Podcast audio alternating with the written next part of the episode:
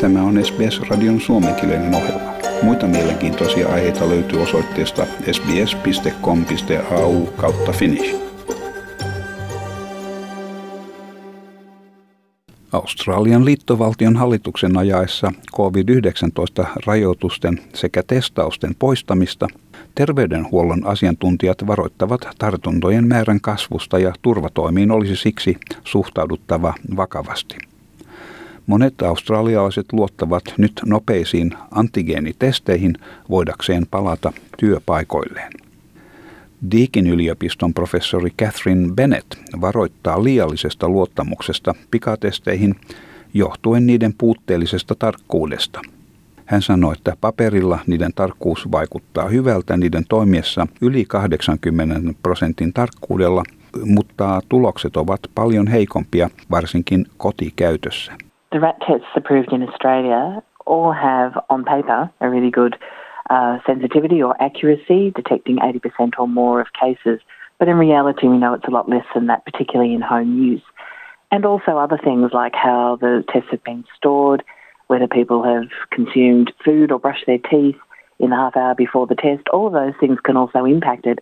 And people have had trouble reading the results as well. So all those things in the real world reduce that accuracy, and I think possibly down to somewhere like 60%. So you might be missing 30 or 40% of cases on that first test. Catherine Bennett sanoo, että COVID-19-oireet on aina testiä tärkeämpi osoittaja sairaudesta ja että oireellisten henkilöiden tulisi sulkeutua karanteeniin eikä mennä työpaikalleen. Usein testit eivät ole täysin luotettavia. Testejä toistettaessa useamman kerran on hyvin epätodennäköistä, että kaikki testit antavat väärän tuloksen. If you use these tests multiple times, so if you have symptoms or you've been exposed and you test and you get a negative result and then you test again, you're less likely to keep missing it every time. So repeat testing will pick up more, but at the same time, each time an individual test is done, we know it could be missing one in five, that 20%, but in reality, it might be more like one in one in three. There might be a third of cases or more that are missed. So we have to bear that in mind. Symptoms always should override uh, test results, so that if you have symptoms and the test result comes back negative, then uh, you'd still be assuming you have COVID until you rule it out. Vaikka lähes 90 prosenttia kaikista australialaisista on saanut kaksi ensimmäistä rokoteannosta, kolmas rokotus, siis tehosteannos, kattaa vain alle 50 prosenttia väestöstä. Professori ja tarttuvien lastentautien lääkäri Robert Boy sanoi, että hallituksen vähentäessä rajoituksia sekä väärin suoritettujen pikatestien tuloksena australialaisten on syytä hankkia tämä kolmas, siis tehosterokotus. Hän sanoi, että nyt jo tiedetään, että kolmas rokotus suojaa hyvin tehokkaasti vakavalta sairastumiselta, mikä vaatisi sairaalahoitoa tai voisi jopa johtaa kuolemaan. It's known very clearly that if you had the third dose, you're extremely low uh, risk for being hospitalized and dying. The risk of hospitalization or death if you've had your third dose is at least 10 times lower. And I'm personally very grateful that I had my third dose at Christmas time. And anyone who's only had two doses so far and is waiting to get the third should do so with alacrity.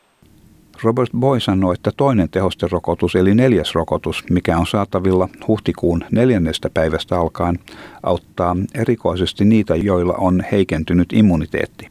Hän sanoo, että rokotusten neuvoa antava teknillinen asiantuntijaryhmä ATAGI näkee neljännen rokotuksen tarjoavan tehokkaampaa suojaa nyt harkiten ylimääräisen tehosterokotuksen suositusta koko väestölle. Second booster is extremely relevant to people with poor immune systems, people with immunosuppression. There's half a million Australians who've got um, cancer or had chemotherapy, high dose steroids, bone marrow transplant.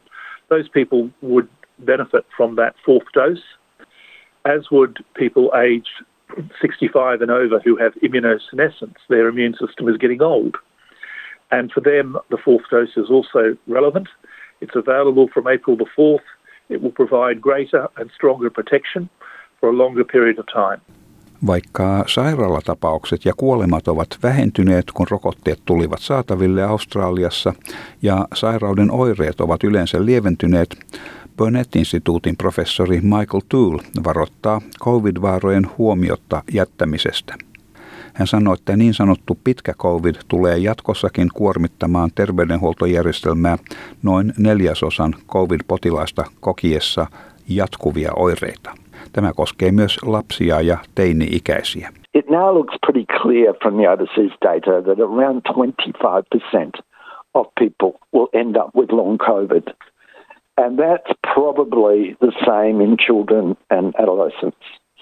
So those people will have problems um, going back to work, um, coping with their schoolwork, um, and, and, and will be a burden on the health system. So we shouldn't just be looking at deaths as uh, an outcome of this infection. Michael Toole sanoo PCR-testien olevan pikatestejä luotettavampia ja eri lääkeaineita valvovan viraston TGAn hyväksymien pikatestien tarkkuuden vaihtelevan.